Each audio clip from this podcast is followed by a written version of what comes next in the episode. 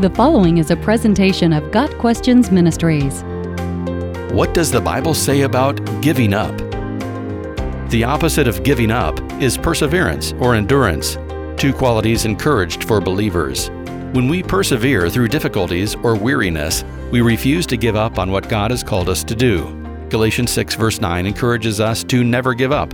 Let us not become weary in doing good, for at the proper time we will reap a harvest if we do not give up. Several factors can cause people to consider giving up. The first is discouragement. We may begin an endeavor gripped with passion to see it through, but after a while, when we don't receive the results we expected, or when people don't appreciate our efforts, we can become discouraged. The Bible instructs fathers not to be harsh with their children, lest the children become discouraged. Discouraged children often give up trying to please their parents and act out. Discouraged, disillusioned adults often give up or act out as well. God's solution for discouragement is that the church encourage one another and build each other up. 1 Thessalonians 5 verse 11.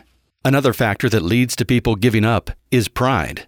We may take on a challenge confident of our own abilities and eager to impress people we care about. God has warned us that pride goes before destruction and a haughty spirit before a fall. Proverbs 16 verse 18. When we crash, our pride is wounded and we often give up altogether rather than get up and try again. This happens to some in ministry. They start in the ministry for the right reasons, but somewhere along the line, pride takes over. When they are embarrassed, confronted, or challenged, pride insists on giving up, and they walk away. Exhaustion can also lead to giving up. If we don't pace ourselves and set healthy boundaries, we may become so mentally, physically, spiritually, or emotionally exhausted that we simply quit.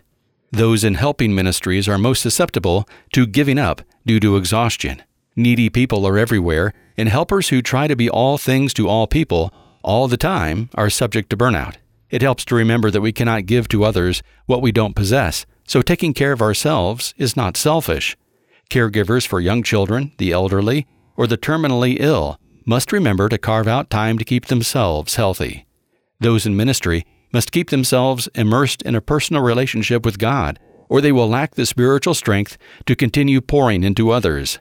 Jesus gives us a perfect example of someone who continually ministered to others while still prioritizing his relationship with the Father. Jesus often slipped away while it was still dark to spend time in prayer. Mark 1 verse 35. Scripture exhorts us that when we are on the path God has ordained for us, we are not to give up.